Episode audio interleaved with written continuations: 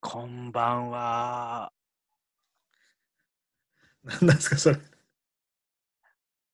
あタどうイもトル、タイトルをちょっと忘れちゃったんだけど、これ何だったっ けマジかよ。信じられないよ。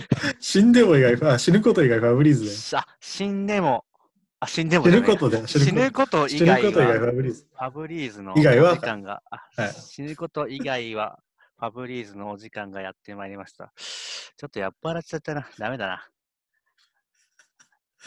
はい。はい。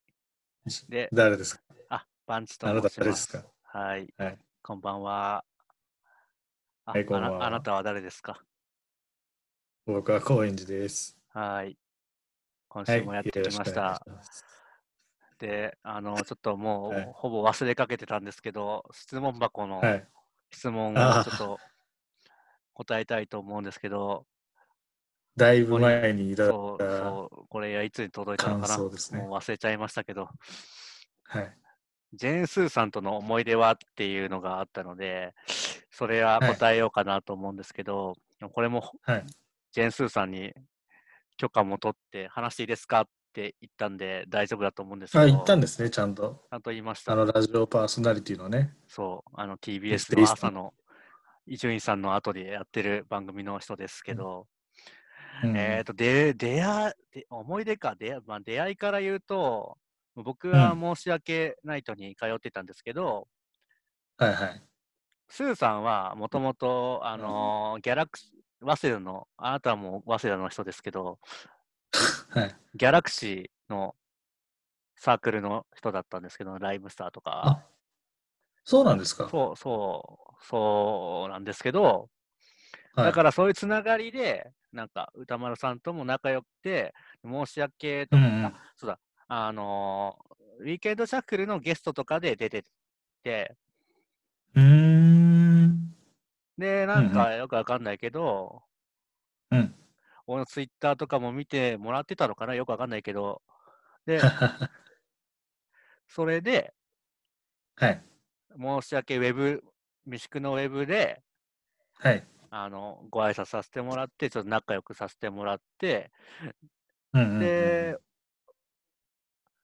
あの、原宿の FM の番組とかも出させてもらったり、うんうん本当適当な話しかしなかったんだけど、ああの、みぞろぎセランさんの話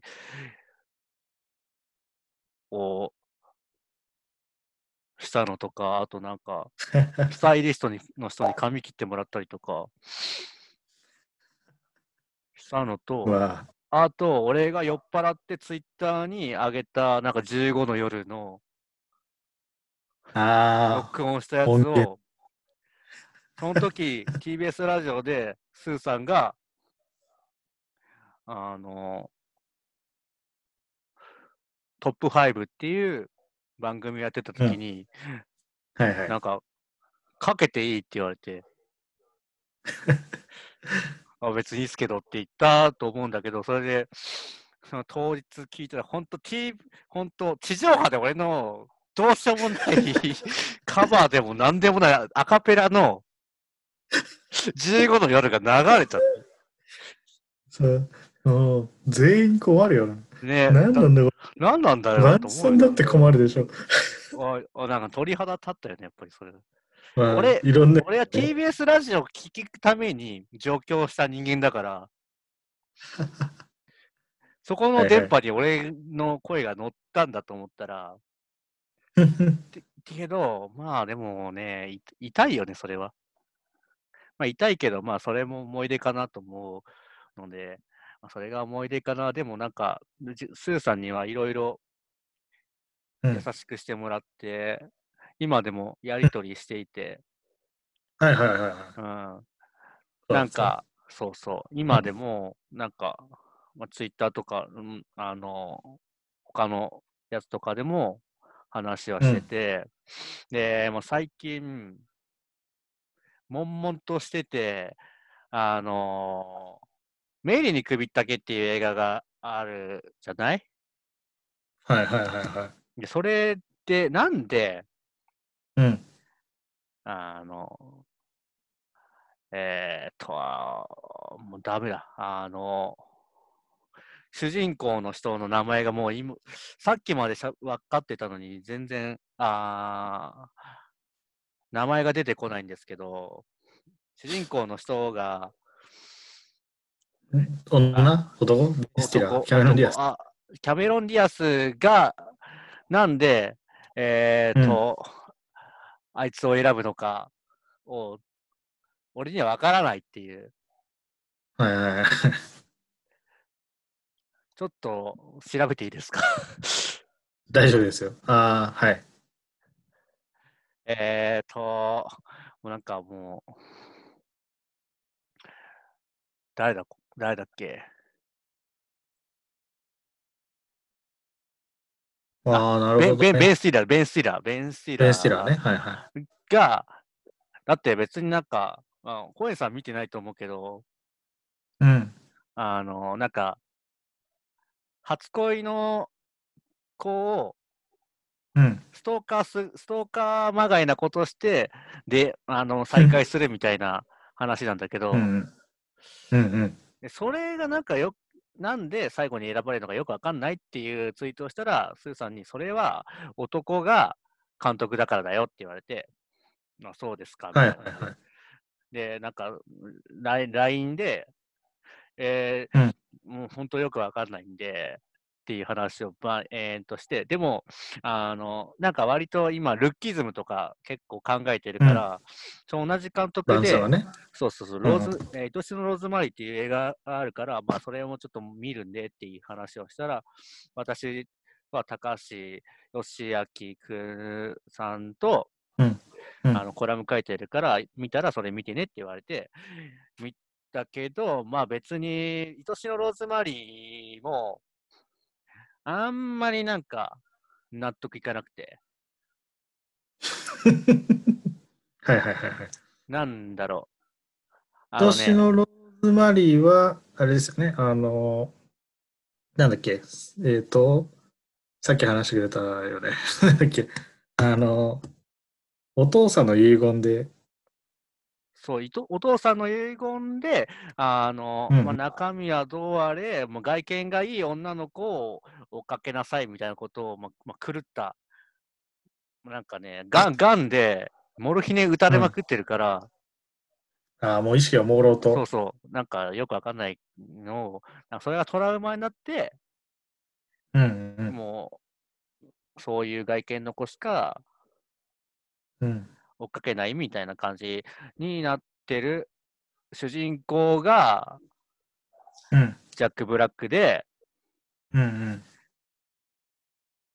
で、でそれにね、なんか、おまじないみたいなのかけられて、内面の美しい子が美しく見え、外見も美しく見えるよみたいな感じになっちゃって、ね、なんかもともとちょっと太って、ちょっと不美人なグエネス・パルトロをうん、超美人だっていうふうに追っかけたけど、その魔法が解けてどうなるかみたいな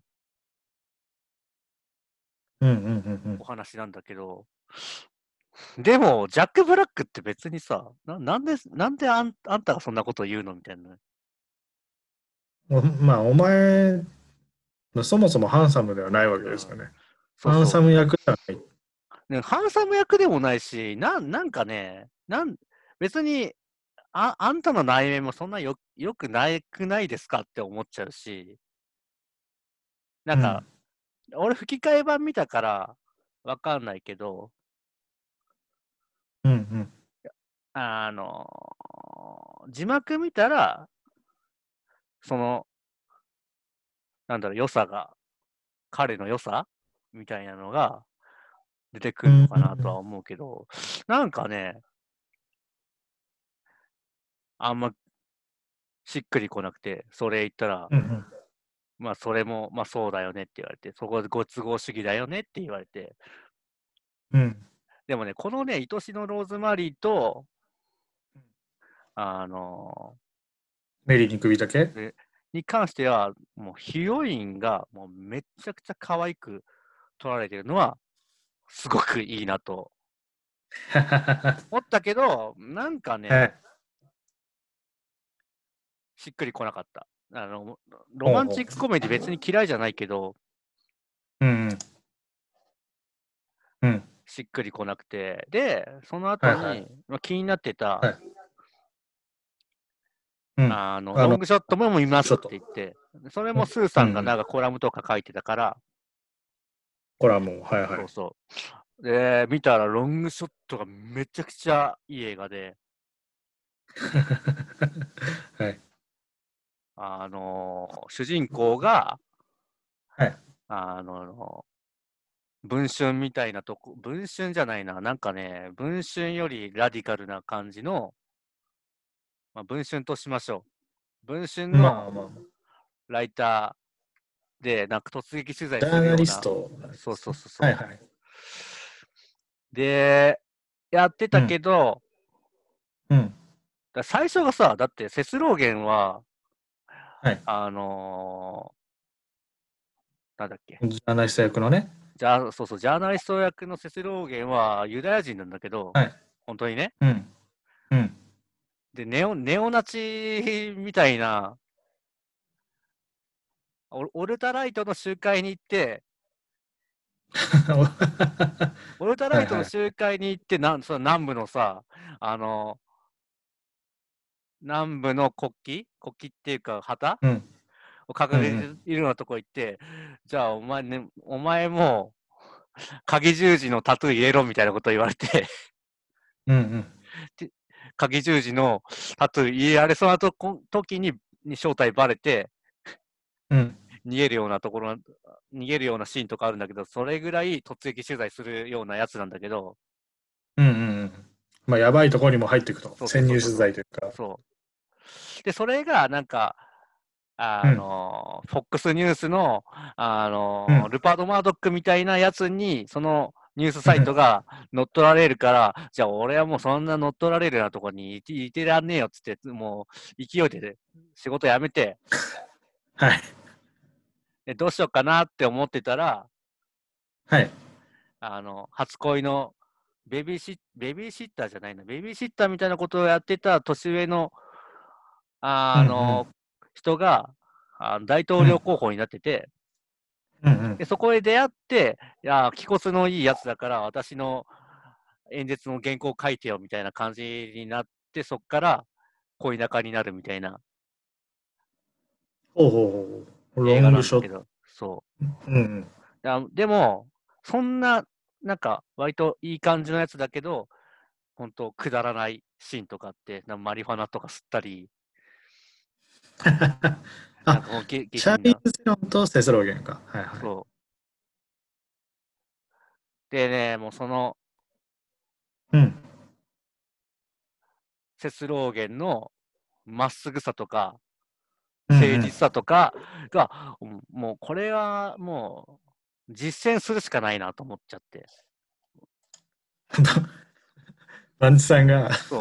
もうスーさんにも、はいいや、もうあそこ、あもうセスローゲンのあそこが、もうあの感じがマジ良かったっすって話して。はいはいでも、スーさん的にはそれ、それもあるけども、やっぱり、うん。ひるまない、そういう美人とか、キャリアがある人にひるまない心が必要だよねって言われて、っおお。ていう話を、こびない。こびへつらわない。あ片手に出ない。そうそう、ひるま、ひるまひないるってさない。ひらひるまない。ひるはいはいはい。なるほでど。ああ、まあまあ、そうっすよね。うん、っていう。まあ、まっすバンチさん的にはこうまっすぐな部分と。で、ジェーン・スーさん的には、スーさんというとちょっと僕は釣りバカにしようかな。ああ、 ジェーン・スーさん的には、あのーそういう、ひるまない うん、スタイルがそうい。いよねと。ほうほうまあなんかいろいろそういうラブラブコメラブコメっていう言い方は俺は嫌いなんだけどロマンチックコメディーのがバンチさん的には。あのーラブラブコメディっていう英語はないからそういう、あ、まあでもそっか。まあ日本、和製英語。そうそうそなわうけでだだだからそういう映画はロマンチックコメディっていうのが正しいからさ はいはいはい。ああ、なるほど。それでいろいろ、まあ見てたわけですよね。そうそああ、もうで俺まがあちょっと今、あの恋恋愛したいっていう気持ちがめちゃくちゃたこ恋してるとそういう風になっちゃうから、ああ、バンジー恋愛期やから、今。そうそう。あの、あとね、 うん。あのまたちょっともうこれ映画の話になっちゃうけど、うん。愛しのローズマリーとうんロングショットの違いっていうのは、友達が違う、ほうほうほ友う達が違うから、友達の位置はいはいはいはなんかね、愛しのローズマリーは、うんまあ、お前変わっちまったから、ちょっとお前元に戻れよみたいな感じで、なんか邪魔するんだけど、い。ああ、その、恋路というか。そうそうそうそう。はいはいはいはい。だけど、あのね、ロングショットの友達はアイスキューブの息子なんだけど、もうすっげえ応援してくれるんだよ。はいはいはいはい。で、なんか最後にお前はちょっと頑張れよみたいなことも言ってくるし、いやそういうのもいいなと思って、だから、だから今と昔はやっぱ全然違うんだなと思って、価値観が。ああ、なるほど。そういう、こう、なんて言うんでしょうね。まあ、友情の、男同士の友情の、うん、だかかけら、なんかそみたいなそういうかさ、けみなたいんなだろう、ホモ、ホモ、ホソーモシャルそう、ホモソーシャル。ホモソーシャルと、さっき、あの、ブロマンスってバンツさん言ってましたけど、うんあの、この、うん撮る前にね。 うんうん。いやぶうん確かにうんそうね。うんだからまあ、そういう、なんかね、違うよね。なるほど。結構そこはでもちょっと面白いですね。うんそういう、こだなう、なんんていうか、だから、うんロングショットは去年の映画かな去年か一昨年の映画で。みたいですね。うん。うんうん。で、イトスのローズマリーは20年前ぐらいなのかなそうみたいですね。20年、今、ググったら20年前でした。うんだからもう結構もう価値観は変わってる。だ って、ね、そうっすね。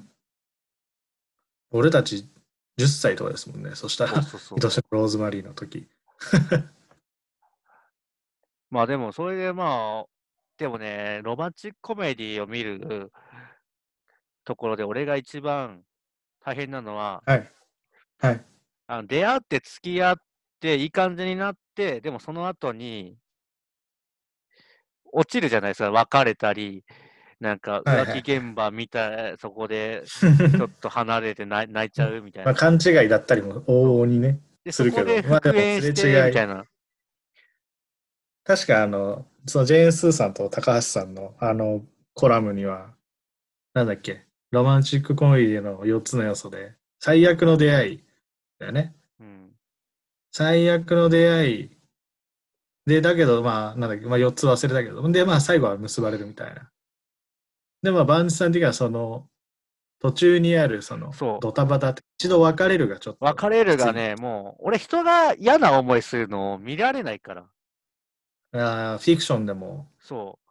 あの、うん家で見てたら、そのシーンになったら俺はトイレに行ったり、あの、下に行って牛乳、コーヒー入れたりとか、したりしちゃだいうぶかすら。ぎるもうね、な、ナイブすぎるし、だから感情移入しちゃうから、ああ、その、二人にというか、まあ、まあ、どっちか、どっちか。どっちかにね。あ、べうんうん別に、あ、両方になる可能性もあるけど、うんかわ、かいわいそうじゃん、みたいになって。い。 うんうんうん。なるほど。そう。それでまあちょっと見れないなと。 そうそう。大体映画見たら俺泣いちゃうから。はいはいだから泣かあないバ映画は感情移入できないんだろうなとは。。バンチさん歴代感情移入キャラクターいっぱいありますからね。ベジータ、そうで、あと、広島東編の、そう、広島市東編そうだのよ、ねそうし、あの、地仁義域なき戦い戦いの広島市東編の山中に感情移入しすぎて、なんか、ありましたね。俺はなんあか、恋に来て死ぬみたいな。 そうそうそうそう。でよくよくあれ見たら、全然声に生きてないからね、なんか人最終的に仁義に生きてるからね、ま全然思った話じゃなかったよね。あ、うん、まあ、てか、鉄砲玉に、なんか、手よく使われたイメージですけどね、個人的には。なんか会いに忘生れきようと思って戻ってき持たっけど、て、なんかちょっと違う感じになっちゃったから、あれ、俺、仁義に生きないといけないのかなみたい な、になったよくわかんない人みたいな。はい。まあでもまあ、そんな山中にも様感情移入し、ベジータにも。ベジータはワンツさんやっぱ好きですもんね。ドラゴンボールの。そう。ドラゴンうね、なん、なんでだろうね。ベジータ、頑張ってるまずはサイヤ人でもないし、王子で、もうサイヤ人の王子じゃないじゃないですうか。んうんいや、なんだろう。俺の方がすごいのにって思うところかな。あ、そういう部分。ああ、まあ、悟空とベジータ関係で、俺はサイヤ人の王子、ベジータだぞ。なのに、みたいな。なのに、そのなんでおか前かったんだろうみたいなね。そう。ああ、でもそれバンチさんがよく言ってたじゃないですか。その俺はベジータのそういうところが好きだみたいな。うん。あの、それでちょっとこの間、あの、テレビでうん。ドラゴンボール GT が再放送でやってて、あの、最終話の一つ前ぐらいかな。うん。やっぱりなんかそう、ベジータがカカロッツを、あの、時間、俺が時間を稼ぐから頑張れみたいなこと言うんですよね。うん。なんかちょっと雑だった忘れたけど、やっぱそういうのはでも言われてみると、グッとくるところはあるなとちょっと思いました。だから、であワンの普通に、うん。あ、それ、うんそれも同じだけど、あの、普通に原作の最終回も、最終回っていうか、最後らへんあ、あれね、あの、あの頑張れ、魔人ブそ頑張れ、カガロッう、 トお。前がナンバーワンだ。あれは名シーンですよでね。すね。認めつつも、だからさ、なるほどね。悟空にはうね、感情移入できないと思うんだよね。何も考えてないじゃん。まあサイコパスですよね。うん。なんか、うん。いや、最近ちょっと、その、ドラゴンボール GT の後に、今、東京 MX で、うんドラゴンボール Z の再放送してるんですけど、あなんだろう順番と思うんだけど、あの、今3話とかで、ラディッツで、ラディッツと戦ってるんですけど、あ、うん。ラディッツって兄貴じゃないですか。うん。なんか兄貴、オラオラに兄なんかいねえ、兄貴なんかいねえとか言って、やっぱ悟空はその、あの、まあ、その時のね、兄弟だった時の記憶がないからっていうのもあるんだけど、でも悟空ってやっぱなんか、すげえぶっ飛んでて、すごいなって ちょっと思いましたよね。そうなのね。なんかた、ただ戦いたい人だからね。なんか。あんま、まあ確かに、やっぱ戦闘民族だなってちょっと思っちゃったりはしないでもないですよね。突然消えたりするし。だベジータの方が人間味あるよ。あー、でもそれちょっと不思議なっていうか面白い解釈ですよね。うん。ベジータって実際、その、なんて言うんだろうな。明らかにやばいやつとして現れてるじゃないですか。戦闘民族、サイヤ人で、しかも記憶もずっとあるみたいなう。ん。でもその記憶とかプライドが邪魔をし続けてるんだけど、徐々に徐々にすごい人間や臭くなってきますよね、やっぱり。うん。うんうんそういう魅力は確かにあるな。悟空よりも、記憶がない悟空よりも、記憶があるベジータの方が、なんていうか、人間、地球人になっていくみたいな過程は魅力的かもしれないですね。うん。言われてみると。うん。そんな気がするオラけどはね。なんだっけあ、そうか。あったよね。ベジータがさ、あの、俺はサイヤ人の誇りを持った地球人だって。それはね、GT でしかないんだけどね。これ GT ですね。 でも俺、G- そのシーンやっぱ好きですけどね。だからまあ GT ってやっぱあれじゃないですか。オマージュじゃないですかうん。ドラゴンボールの。だからまあ、でもまあそのベジータのベジータらしさをより引き出してる感じありますよね。影の主人公感あるというか、あの、なんだっけ、ベビーか。ベビーっていうあの宇宙生命体みたいな、サイヤ人に滅ぼされた星の、あの、機械生命体みたいなやつツが フル人。ツフル人のそう、スグルジン、そうそうそう。の遺伝子を、そうそうそう。で、ベビーが大猿になったベジータに入って、で、ベジータの中にあるその怒りのエネルギーみたいなものをなんか、怒りのエネルギーっていうか、やっぱりその、すでにベジータって、魔人ブーも、まあ、そういう感じでやっぱ、あの、ベビーとの話は魔人ブーの、あの、がベジータに入るストーリーのオマージュだと思うんいですやけど。最初からだからね、だってさ、スーパーサイヤ人になったのも、もう自分そうのっすね怒りで目覚めてるから、確かに確かに。なんで俺にはできないんだよっつって。ああ、そういうこうネガティブなっていうか怒りっていうか自分への不甲斐なさみたいな。そうそう。うんうん。カカロットって、まあ、カカカカロットって言っちゃったよ。で悟空への、まあ、コンプレックスっていうか、劣等感というか。うんうんうん。我々バンサイはそこにまあ感情移入をするんですね。うん。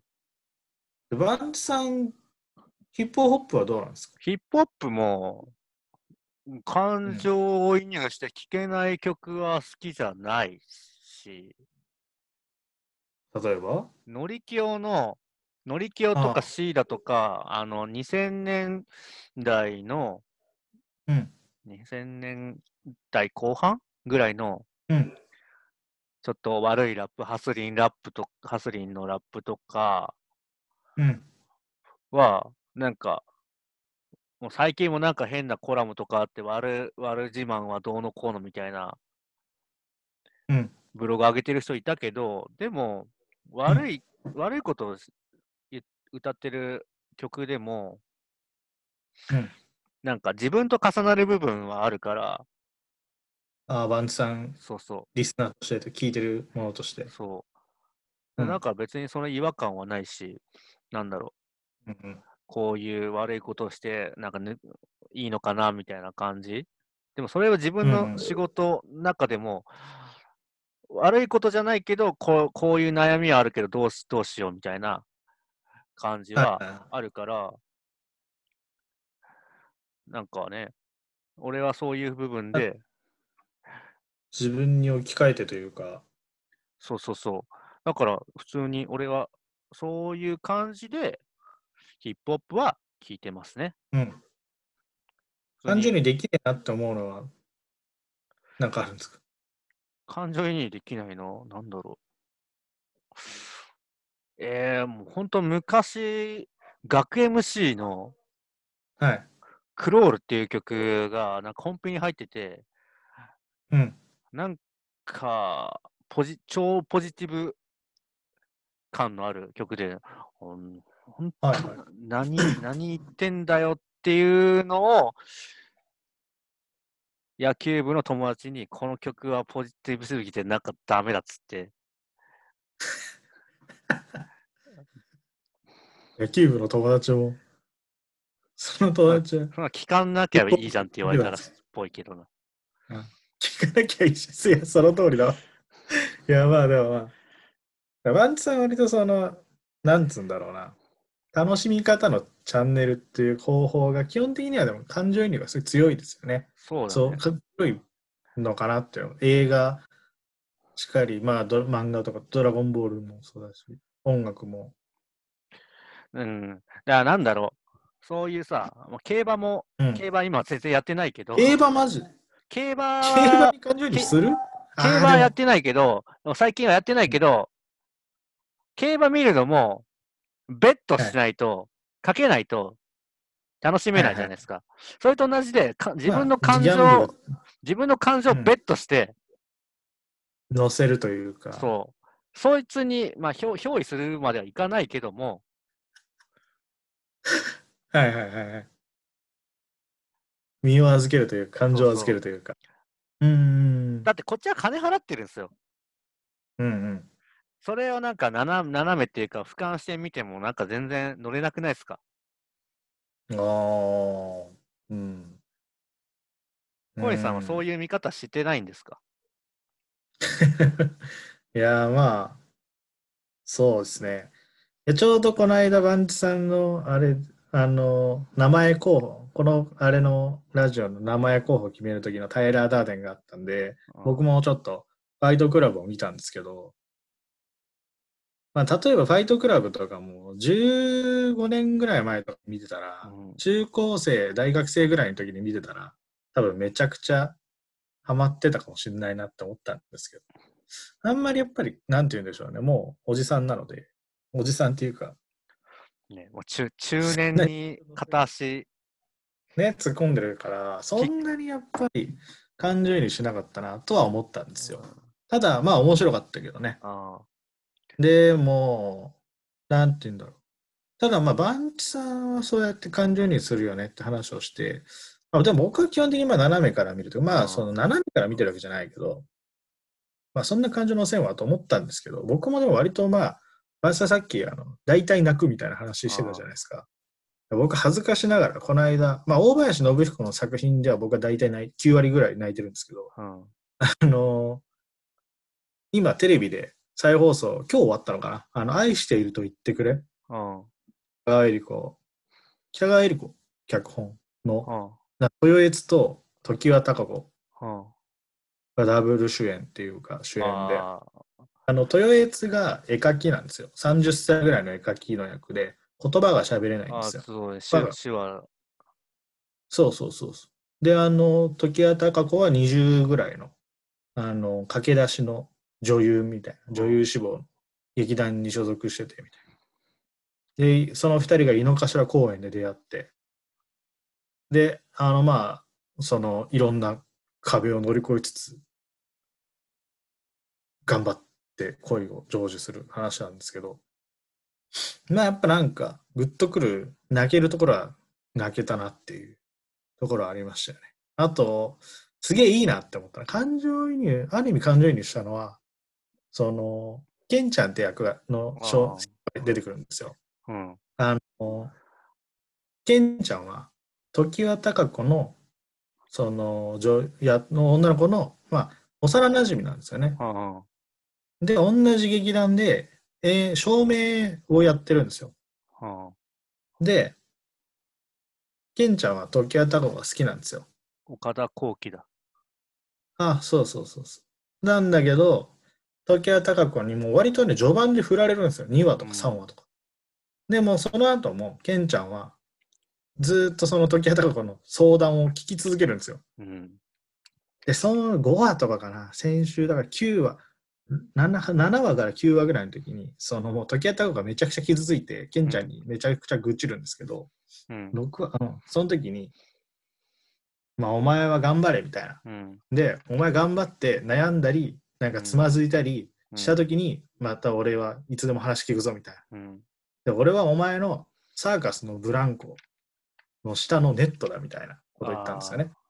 うん。まあ、セーフティーネットってことなんだけど、ああ、なるほどね。でも20年ぐらい前以上前に、そのセーフティーネットなんて言葉が流行るうん。よりも前に、セーフティーネット、いや俺はお前のセーフティーネットなんだみたいな、うんその男を出すのはすげえなって思って、ああ。で、なんて言うんでしょうね。アイドルとオタクの関係みたいなのをちょっと僕は出して。あと、バンチさんと裏か女子の関係なんだけど。いやーてかね、普通にね、俺は中学校の頃とかね、好きな子にはいメールとかでよ、僕は君のナイトですとか気持ち悪いこと言ってたからね。それは気持ち悪いんだけど、セーフティーネットってことを知ってればよかったですね。うんそうだね。バンチさんがね。ねあいやそれなんもか、まあそれも、あの、騎士団の曲オマージュなんだけど、ああ。なんだっけなサタデーナイトフィーバーじゃなくて、なんかあったっけ騎士団で。ワンナイトカーにも違うな。鉄のハートだ、鉄のハート。ほー。で、バンチさん、うん、なるほどね。あ、それもう、それもじゃあすでにもうあれじゃないですか。感情移入してたんですか。そうん、だって、うん本当、生まれてこの方、感情移入しかしてないよ。生粋の感情移入っ子じゃないですか。そうよ。ピュアボーイだから。ああ、わからんでもないけどね。いや、もうえでもそう、 MC ネーまム、あピュアボーイにしたいぐらいだよ。やばいよ。 まあいいけど。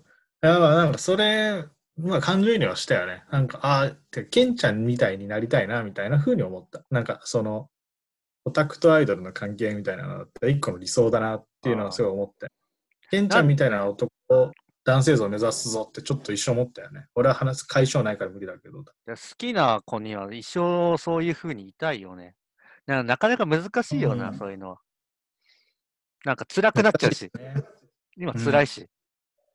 うんでもまあ、その、僕、北川エリコの、エリコって読むのかなエリコの作品って、あの、半分青いって朝ドラやってたじゃないですか。うん佐藤健と長野芽うん。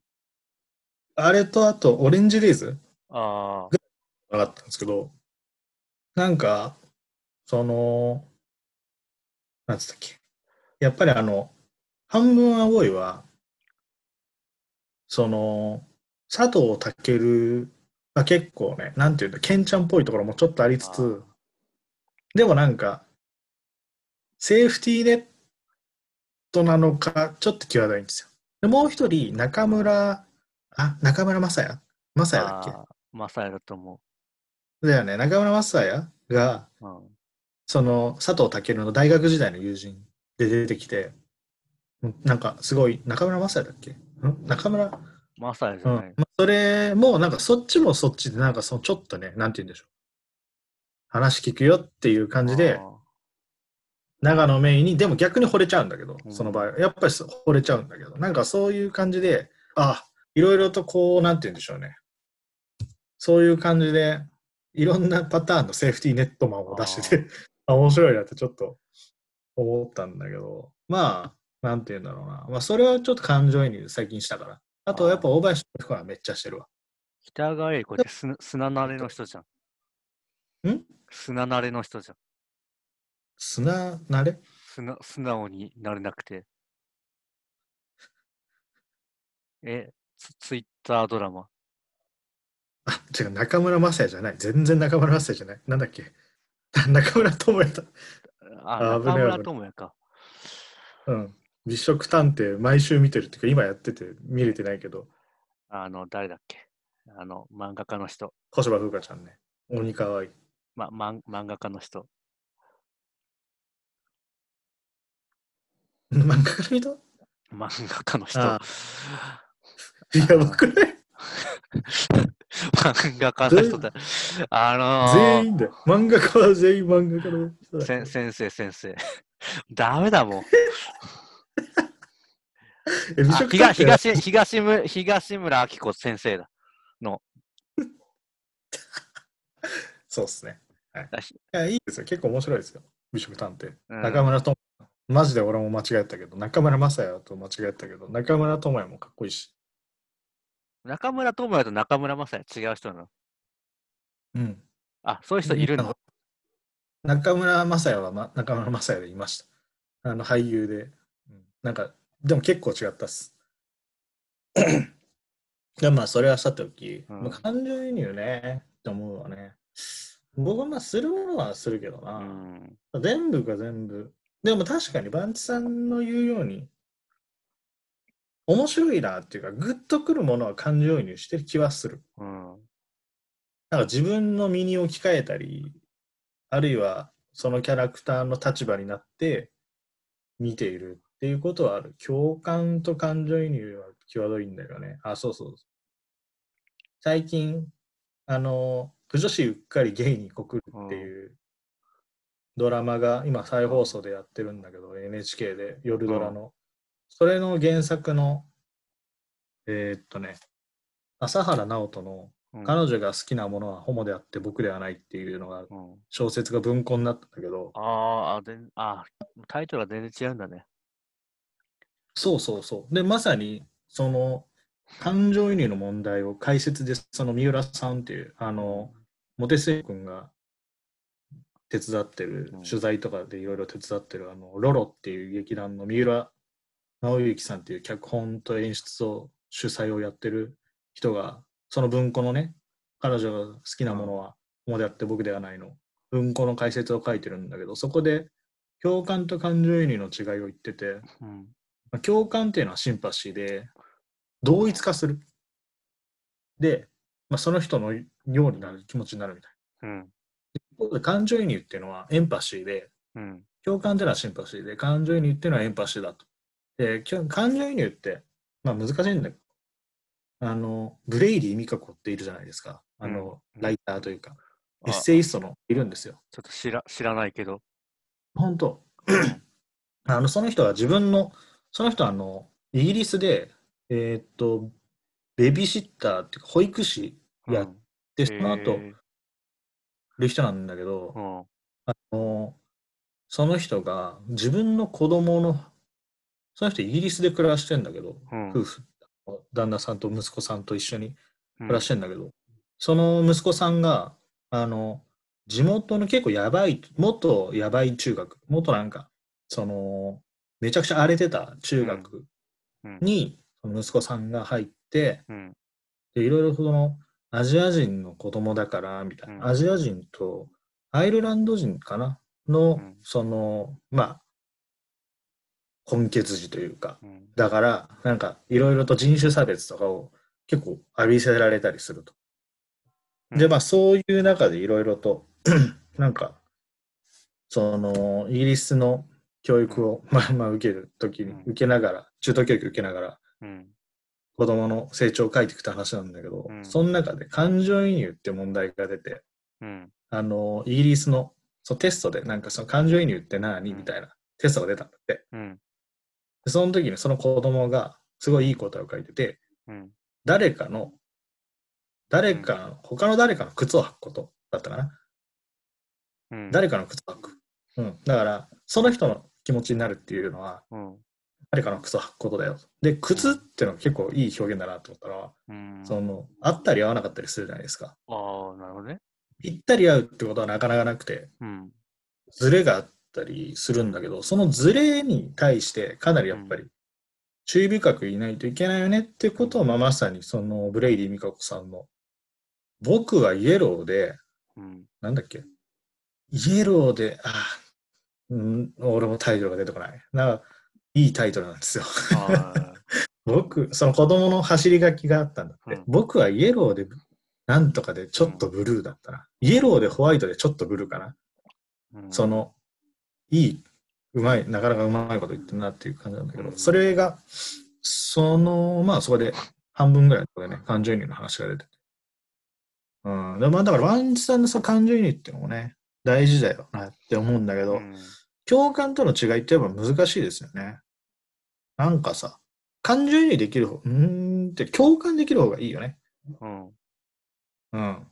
共共感ぐらいが一番いいと思うね。感情移入すると、そっちに憑憑依しちゃうから、うんうんうんなんかもうなん一、一緒の気持ちになっちゃうかうら、だから俺はもう、んあのそういう落ちちゃうところとか見れないから、うん。ああ、はいはいはい、はい。もうゲロ、ゲロ吐きそうになっちゃうんだよ。